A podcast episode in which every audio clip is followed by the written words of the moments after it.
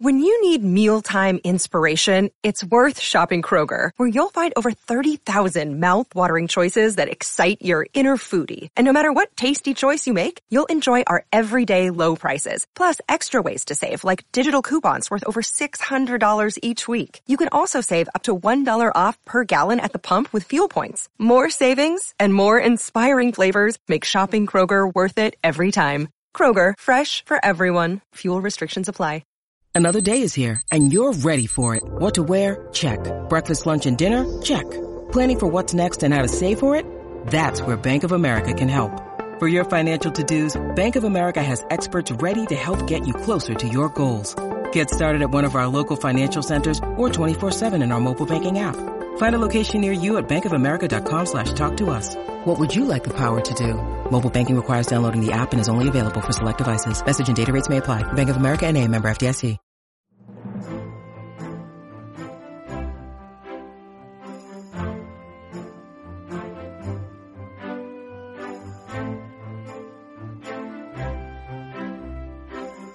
You're listening to the Tudors Dynasty podcast with Rebecca Larson.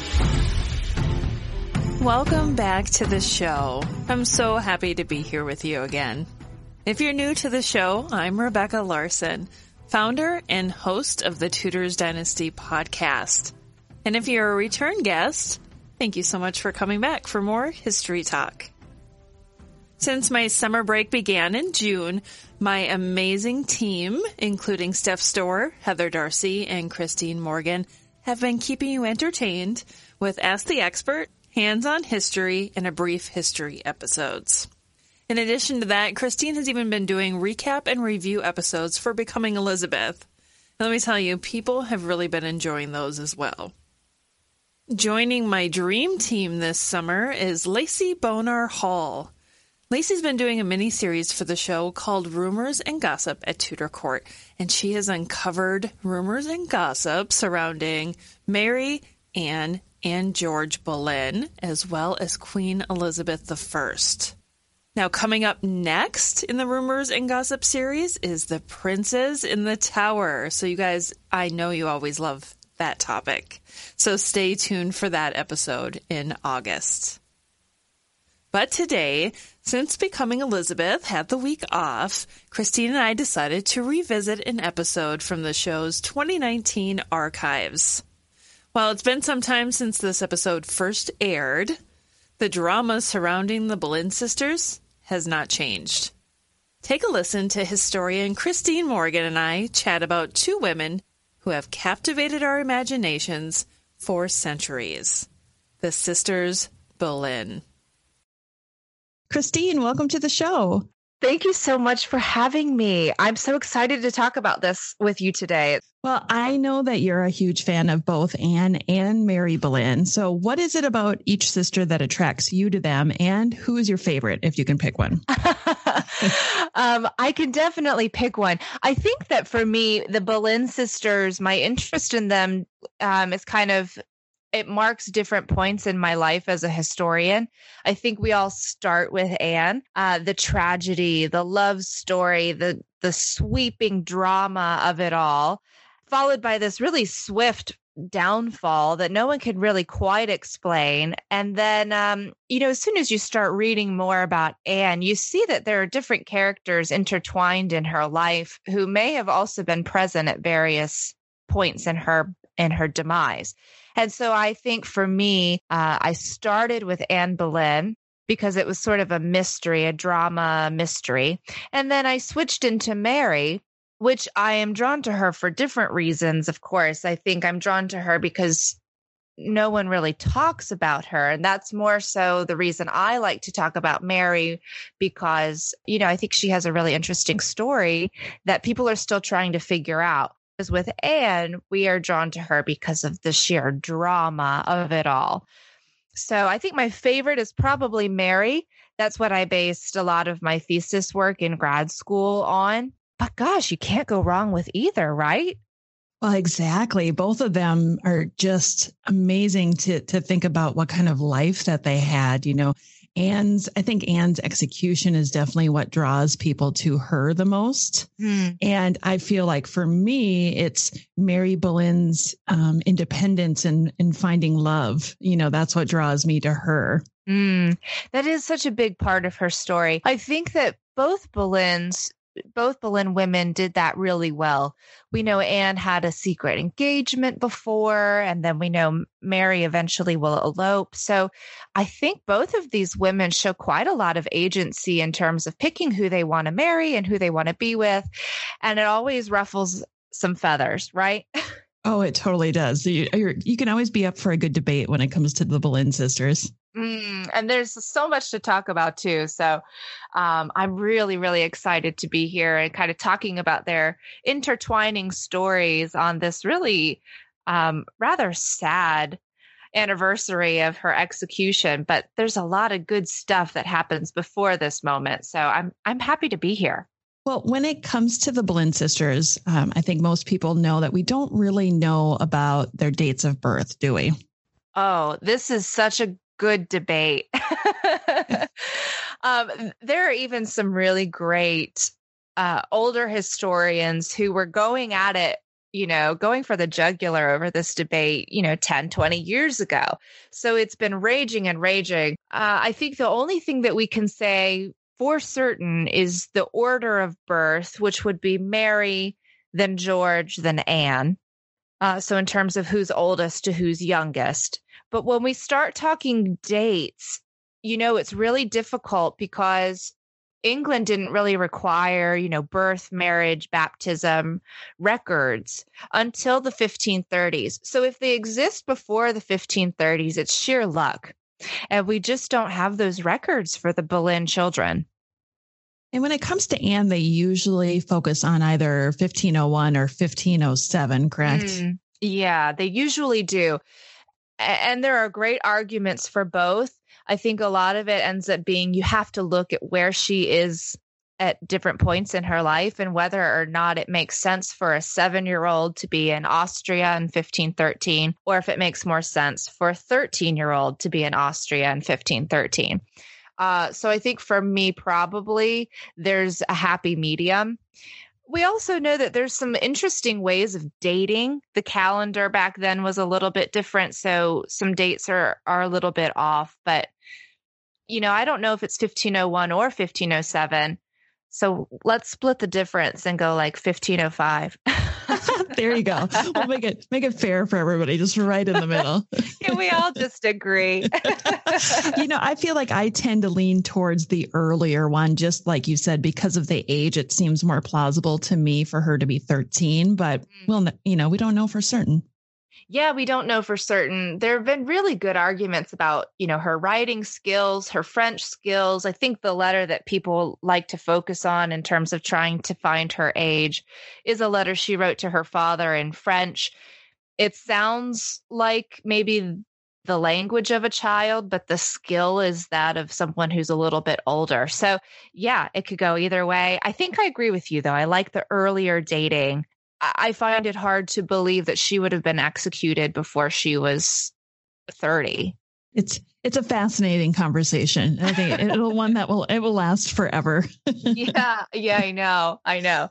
So you mentioned Anne's time in Austria, and we do know that both Mary and Anne spent time at French court, and that's where Mary picked up that awful nickname um, from King Francis, didn't she?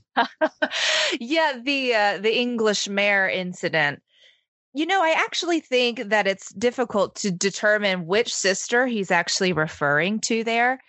And it's been depicted in a couple of different ways, but I think the crux of the matter is when we find out that those nicknames have been given, it's usually after the fact. And it's usually being said by someone who is Catholic. So we kind of have to look at those with a little bit of salt because it's propaganda at the end of the day. Yeah, most definitely. Yeah. So, um, in terms of the things that were said about Anne and or Mary by Francis the First, we usually don't get documentation about that until at least with Mary until 1536. So almost, you know, 15 years after she's been gone. So how could we possibly you put that on her as a truth, you know? Yeah. And, and it's kind of the same thing that happened with Anne of Cleves. Yeah. Oh, and I love Anne of Cleves. So she gets a really bad reputation for having been ugly. I don't think she really was. I think she actually offended Henry VIII and he got mad and that was, you know, his go-to.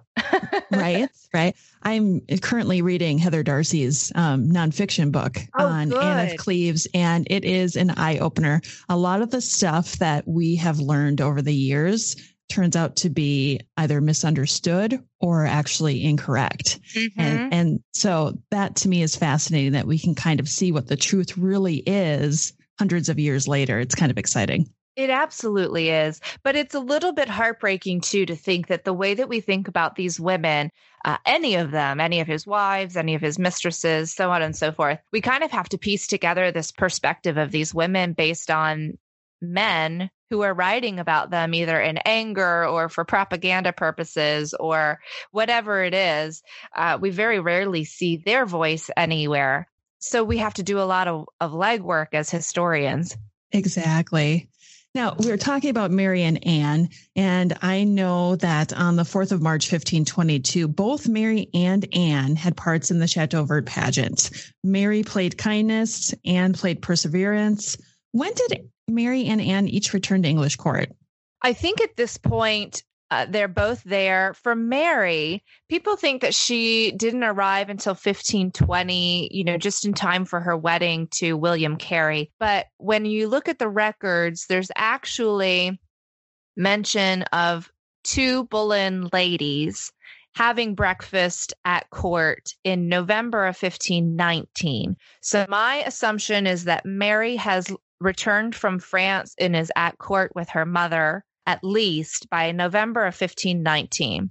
With Anne, we know she's in this 1522 pageant. Then she is secretly engaged to Henry Percy in 1523. 1524, Wolsey says, We're not going to let you get married. Uh, and she's sent to Hever. So I think she's at English court in 1522, but then it's really not until 1526 that we see her having um, being pursued, excuse me, by Henry VIII.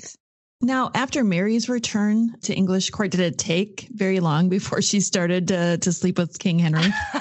this is a great question. I so we know she's there in 1519. William Carey has just been elevated to Knight of the Body, so it's a great match for her. Um, and he's related to the king, so it's her marrying into the royal family in 1520. But she doesn't appear in this pageant um, until 1522.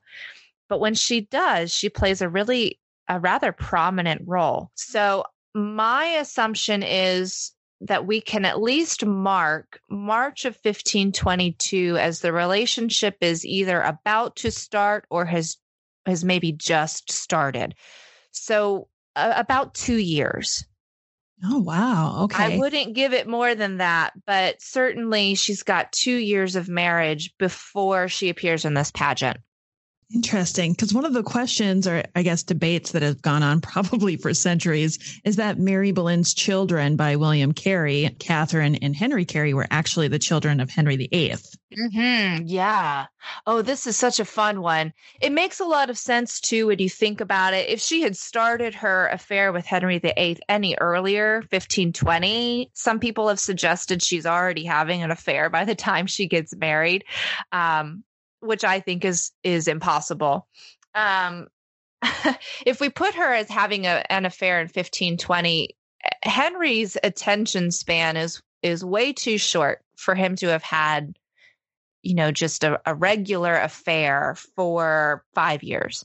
And kind of, you know, changes the rules there. So I think for Mary, 1522 is a good starting place. And then there are children in 1524 and 1526, I believe. Um, after which time I believe their their relationship ends and he switches over to pursuing Anne. How uncomfortable would that have been? I think about that all the time. Oh, so uncomfortable. The only thing that kind of gives me a little bit of comfort in in this particular, you know, going from one sister to the next is that we know Henry is sort of a serial monogamist. So he's not just sort of, you know, uh, use and then lose them. He's to, he spends several years with Mary, and then he actually gives her and her children some displays of favor and attention for the remainder of Mary's life. So he doesn't just, you know, drop her like a hot potato. He he sticks with her and he advocates for her and he gives her children places at court and of course all of those things point to him maybe being the father of one or both of her children.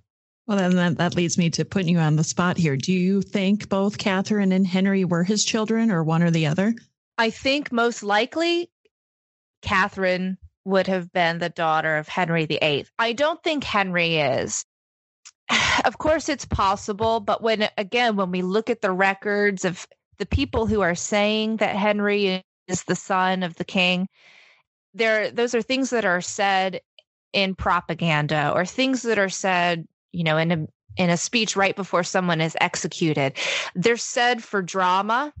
And so I think that actually makes it less credible. Obviously, Henry gets a lot of favor from Elizabeth I, which he would as her cousin. Um, and the two of them grew up together and were educated together. But Catherine is really interesting because as a girl, there's really no need for things like guardianship or good education or um, placing her at the at um, Anne of Cleves court, which all happened. So why is Henry VIII putting his niece in his new wife's court when she's the niece of someone that he executed? So I think that that's kind of tricky, but I think Catherine is the most likely to have been Henry's daughter. I love it. it's it's the constant debate, isn't it? And we'll never yeah. know for sure one way or another, but we love to talk about it. I know. My big thing is, you know, as a historian, I can't just run around asking people to exhume bodies, but uh, I wish I could. could. Yeah. well, and I just learned something um, yesterday, a fun little fact that the current royals, let's say Prince William, the Duke of Cambridge, and Prince Henry, Duke of Sussex, mm. they descend from Catherine Carey and her brother Henry Carey. Yeah, which makes them, of course, descendants of Mary Boleyn. And I love that.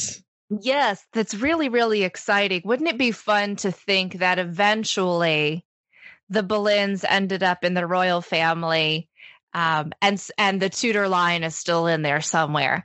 Wouldn't that just be so fun? And of course, we have a redheaded Harry, um, and his wedding anniversary is the same day as Anne Boleyn's execution. So it would just be full circle. Wouldn't that be great? It would. And I, I just love that they're descendants of Mary. You know, it's, it seems like poetic justice in the end. I know. We get this we get this constant, you know, she's the other Boleyn girl. She's the one that wasn't as important, but oh, I'd have to disagree. I think I'm right there with you now.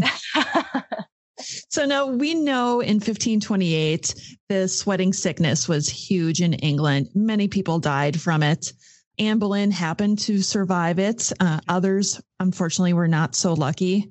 Can you talk a little bit more about that? Yes, this outbreak of the plague, you know, it happens every once in a while. I, you know, we can't really explain it. We obviously know that there's, um, you know, health and cleanliness issues, but one of the people that it really affects is Mary Boleyn because her husband, William Carey, is actually going to die uh, during this bout of the sweating sickness. And this is really dramatic because we're still in a time period where all of those lovely annuities and lands and grants that are given to the husbands, they revert back to the crown. And it becomes an issue in a couple of different ways. Mary has nowhere to live. She has no money. She's got two children. And this is where we see the traditional practice of what we call wardship. So she doesn't have the money to support her son Henry anymore. And because he's a boy, and because Anne is now in this relationship with Henry VIII, maybe engaged to him. Uh, Anne becomes the most stable member of the Boleyn family. And so little Henry becomes a ward of Anne Boleyn. And this is pretty traditional. You know, families have to take care of each other. And this is just one of those structures that's set up to make sure that kids get educated and um, get to be at court if they should be there and things like that. But um, Mary still has to take care of Catherine. And the big request that's a really big deal. She needs somewhere to live, and she goes to her father, Thomas Boleyn, and says, Can we stay with you? And in a really strange turn of events, he says, No, you cannot stay with me. Even though you've got this child, my grandchild, even though uh, our daughter, my other daughter, is about to be Queen of England, you can't stay here. So I'm not really sure what the falling out was there, uh, but they had a really big one. And so this is where we see Mary really use some agency, and she goes to Anne, this sort of sisterly love, sisterly affection. Please help me. She goes to Anne and requests that Henry demand that her father allow her to stay with him. Um, and he does he steps in and he advocates for Mary and he makes Thomas Boleyn take in his daughter and his granddaughter. Of course, we don't have official records of this, but that response appears in a love letter between Anne and Henry. So we know that they're communicating about Mary in their love letters. And then Henry is willing to help Mary. So this is a really interesting moment where we see a lot of agency and a lot of favor. But of course, it's born out of this really sad moment where William Carey has died.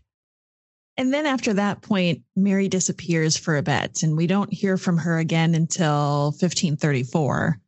Yeah, she's off the record. I don't really know what happened there. We know she's with Thomas Boleyn, but she's laying low. Um, and then, and then, of course, by 1534, like you said, when we see her again, she shows up at court, and she is really pregnant, visibly pregnant, and she's married, and and everybody's looking at her like, when did this happen? How dare you show up at court married and pregnant, especially when her sister is having trouble conceiving and her her position is already in danger at English court. It was a, a big deal. Well, I don't know exactly what happened with that baby though, because there's no record of a, a new baby for Mary in 1534 which is kind of sad because she probably lost it more than likely. Mm-hmm. Yes. And it's especially sad because they made a point to say that she's visibly pregnant. So she's pretty far along. I'd imagine that would have been uh, just very, very distressing. Oh, that poor thing. She went through so much, didn't she? Oh, yeah. Oh, yeah. But the bright spot, right, is her new husband. Yes, that's one of my okay. One of my favorite things about Mary Boleyn is when she married Stafford, and then she wrote that letter to Cromwell, and you know, telling him about her love for him. I would love it if you could elaborate a little bit more on that letter. Oh, it's such a great letter. And people read it like a great love letter, but there are a couple of other things that are really, really important in that letter. But to your point, she's been banished from court because obviously she got married without permission. And that makes Harry or Henry, Henry and Anne very upset. So she's banished from court and she writes to Thomas Cromwell, essentially asking for forgiveness. And then she gives us all these reasons why her new husband is so perfect. You know, she's in love with him. She trusts him. Um, she uses this phrase, you know, I was in bondage and now I'm at liberty. So, this idea that maybe she's coming out of a really oppressive situation, maybe with her father. Um, and now she has a husband who loves her and lets her be herself. Oh, it's such a great letter. I'm going to have to share that letter, I think, um, when I when I share this podcast with everybody because I think it deserves to be read and reread. Mm. Every time I read it, it just moves me. Now, do you ever notice when you read it not once in that letter does she say that she's sorry. Oh, that's a good point. I don't think I noticed that. She asks for mercy. She asks for forgiveness. She says, Yes, we did it and we shouldn't have. But at no point in that letter does she say that she's sorry. good for her. I love that. Can you imagine?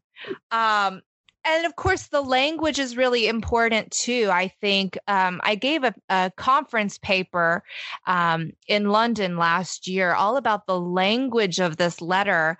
Um, and like i said she's using words like bondage and liberty. And when we look at some of the early translations of the bible um, those are words that really pop up a lot in the protestant Bible and in, in literature that has to do with the Reformation. And it's peppered all throughout. So we see not just evidence of her agency, this great love story. Finally, she's happy, but we also see evidence of um, the way that she thinks, and it includes a lot of reform language. I keep saying this. She just, she fascinates me. Her story fascinates me. Her and Anne, I feel like they were so similar in so many ways. And you said, you know, Mary was happy at this time. Her sister Anne, if we turn our attention back to her a little bit, you know, in 1534, she's now married to King Henry. She has a daughter, Elizabeth. And as time continues in her marriage with Henry, Henry starts becoming distracted let's mm-hmm. say. Um, and that's the best way for me yeah, to, to put it to put it nicely. do, do you think that Henry's relationship with Jane Seymour is what caused Anne's downfall, or do you think it was something else? Oh gosh. Oh, that's a tough one. I mean, I mean, certainly, yes. There has to be a percentage in there where Jane Seymour is part of. She's maybe a catalyst. Um, the thing about Jane Seymour, too, you know, I don't think she's as meek and mild as history writes her. I think she was prepped. I think she was trained. I think she took a page out of Anne Boleyn's book and ran with it. So I think she knew exactly what she was doing and she had already seen Anne do it. So she knew the method, right? Um, and of course, by this time, Henry is nervous again about having sons. So it's kind of the perfect moment for Jane. So yes, I think that she she is definitely a part of this. Um, but I also really like thinking about the theory that maybe Henry's jousting accident was was kind of the thing that flipped a switch in his brain. Maybe there was some damage there because we go from like January of 1536 and everything's okay and they're still trying for babies to Anne is executed by May of 1536. Um, and it just feels so fast. You know, like what if there was a physical thing there? You know, and I, I often wonder too about that jousting accident. And I think, I think sometimes more of it as um, Henry had a realization of how precious life was and that he could be gone tomorrow and he still didn't have his legacy. Mm, so you're going with the existential crisis of it, right? It, it just uh, seems typical Henry to me. Does it really does? He's very he's an impulsive guy, we can't deny that. And he loves, you know, a young, beautiful woman. he can't resist. Yeah, I think that's a really good interpretation of that too. I don't know that we can ever know, but I think those are all really relevant theories. Um, but sure, Jane is definitely going to play a part in this. Yeah, I definitely don't think she was as innocent as or or you know people make her seem like she just stumbled upon this and she had no choice i've always kind of believed too that maybe jane did use anne's method but she revised it because she saw how it didn't work for anne yeah, right. She she was able to kind of observe the whole arc of that story and say, "Oh, that's where it went wrong. Let's not do that." right, and it and it turned out in her favor in the yeah. end. And if you look at it, if you think about Jane, uh, like close your eyes and imagine you're Jane Seymour for a second.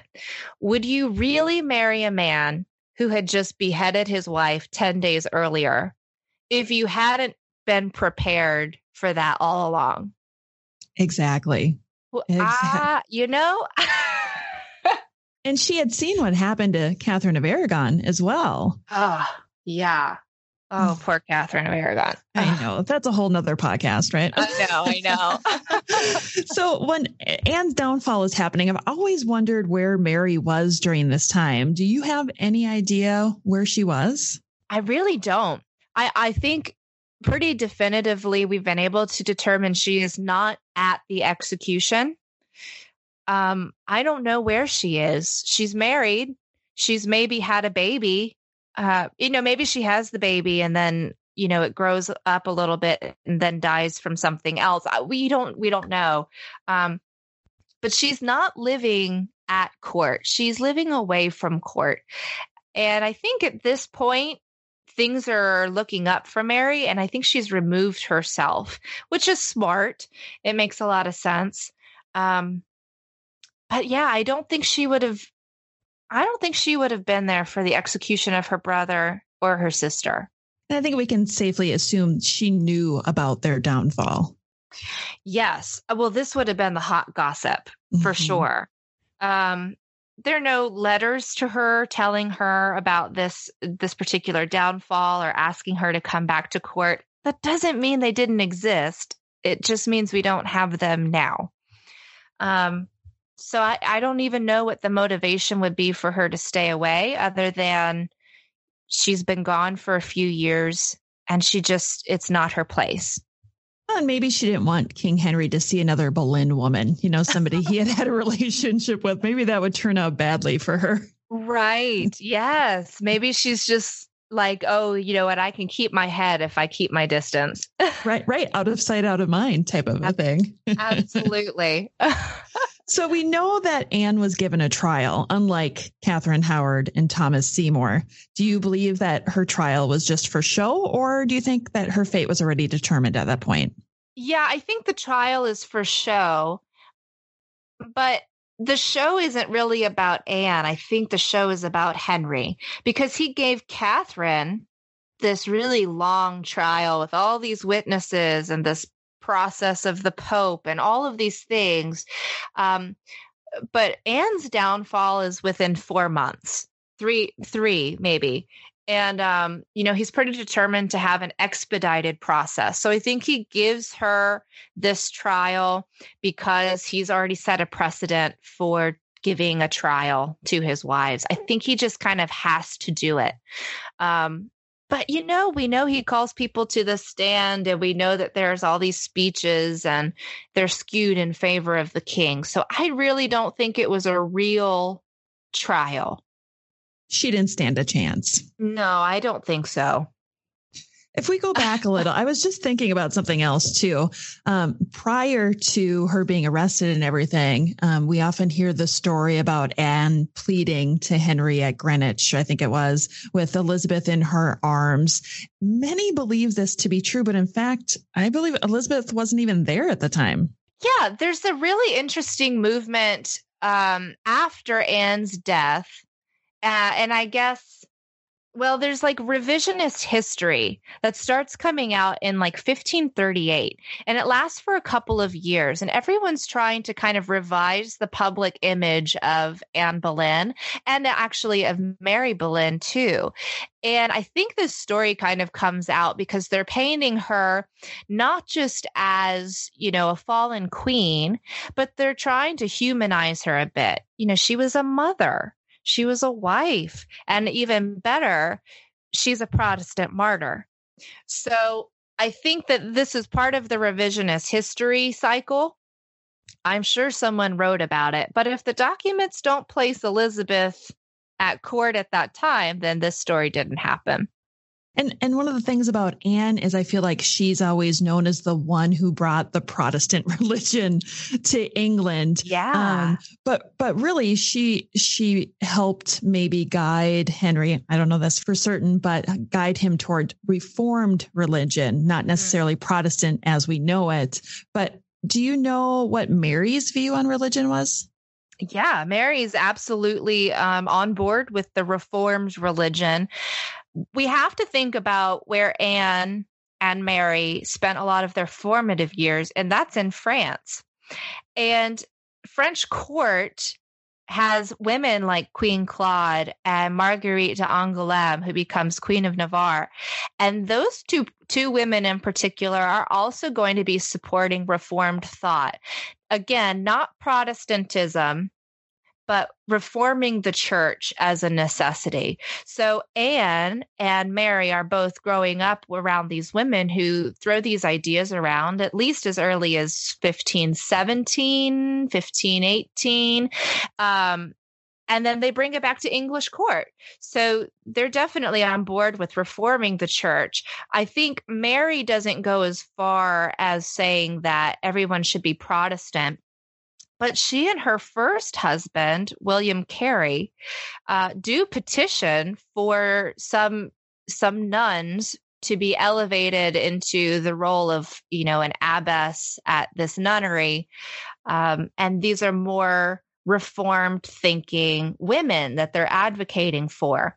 At the time, Henry says no. But by the time we see Anne coming in, then Anne gets to start advocating for more reformed leaders and he's going to approve those. So I think Mary is is early. She's she's giving him some ideas, she's giving him some opportunities, but Anne is the one who's going to be able to really solidify the switch. Was Mary still alive during the reign of Queen Mary? Mary was let's see, Mary died in 1543. So no. Oh, no, no, no, she wasn't. Okay. My question, of course, was going to be similar to, um, I believe it was, was it Catherine Carey or am I thinking of the Knollys family when, when Mary came to the throne and mm. was pushing the Catholic and how they had fled? Um, yeah. Yeah, there, that's a really great, um, tidbit. I think a lot of people forget that there's this mass exodus of people who leave England and go to France when Catholic Mary comes to the throne. Um, one of the people, uh, Anne's cousin, Mary Howard, whom also married um, Henry Fitzroy, the mm-hmm. king's illegitimate son. So Mary Howard Fitzroy, she is definitely Protestant she's definitely all about the break from the Catholic Church, which is interesting because the Howards are pretty traditionally Catholic. Right. Um, but Mary Howard, Anne's cousin, is going to be advocating um, for Protestant reform, and then she's going to be patronizing big, big time Protestant authors like John Foxe, supporting them when they flee um, under Mary, and then supporting them and publishing their works when they return under Elizabeth I. So the Howards are a big part of this too. I, can't imagine what it would have been like to live during that time, and especially to be a woman during mm-hmm. that time. It seems unimaginable to me. I, I agree. Just the stress. exactly. And, and you know, stress. Yeah. and we're, and we're, you know, today we're talking about the execution of Anne Boleyn and it's such a, a sad day to remember. You know, we look at her, her final speech and, and just the aftermath of her execution and how maybe it seemed like it didn't take as long as maybe we suspect that people realize that she wasn't guilty. Mm-hmm. Yeah, there. Well, and I think there are a couple of things too. Again, we have to credit Anne with so much because court culture shifted immensely while she was queen, or and even at the end of her time as sort of you know the girlfriend. Um, I mean, we have all these really creative, beautiful manuscripts. There's sort of like this think of it as being a middle school you have like a spiral notebook and you write something in it and then you pass it to the next person and they write something in it. Um, and that's kind of what's happening at Anne's court. We call it the devonshire manuscripts. And it's got you know entries from thomas wyatt and george boleyn and mary howard fitzroy. And they're writing these poems about being at court life at court. And it is it's incredible. So I think this is a weird moment where Anne is going to change court culture and women are going to have a lot, a bigger voice, a lot more agency. Uh, and Protestant reform um, gives women a bigger voice as well. But she falls so quickly that when we see the Devonshire manuscript later, the entries after her death, and then you think about, you know, the revisionist history of John Foxe and Cardinal Pole and all of those things, people are still talking about Anne, you know, two, four, six years after her death. I think you're right. I think people were really clear that she was innocent by that point. Christine, Thank you so much for coming on the show today and talking to me about the Boleyn sisters. Thank you so much for having me. This was really fun. Thanks for listening to this episode of the Tudors Dynasty Podcast. You can follow and support the Tudors Dynasty Podcast on Facebook, Twitter, Instagram, and Patreon at Tudors Dynasty.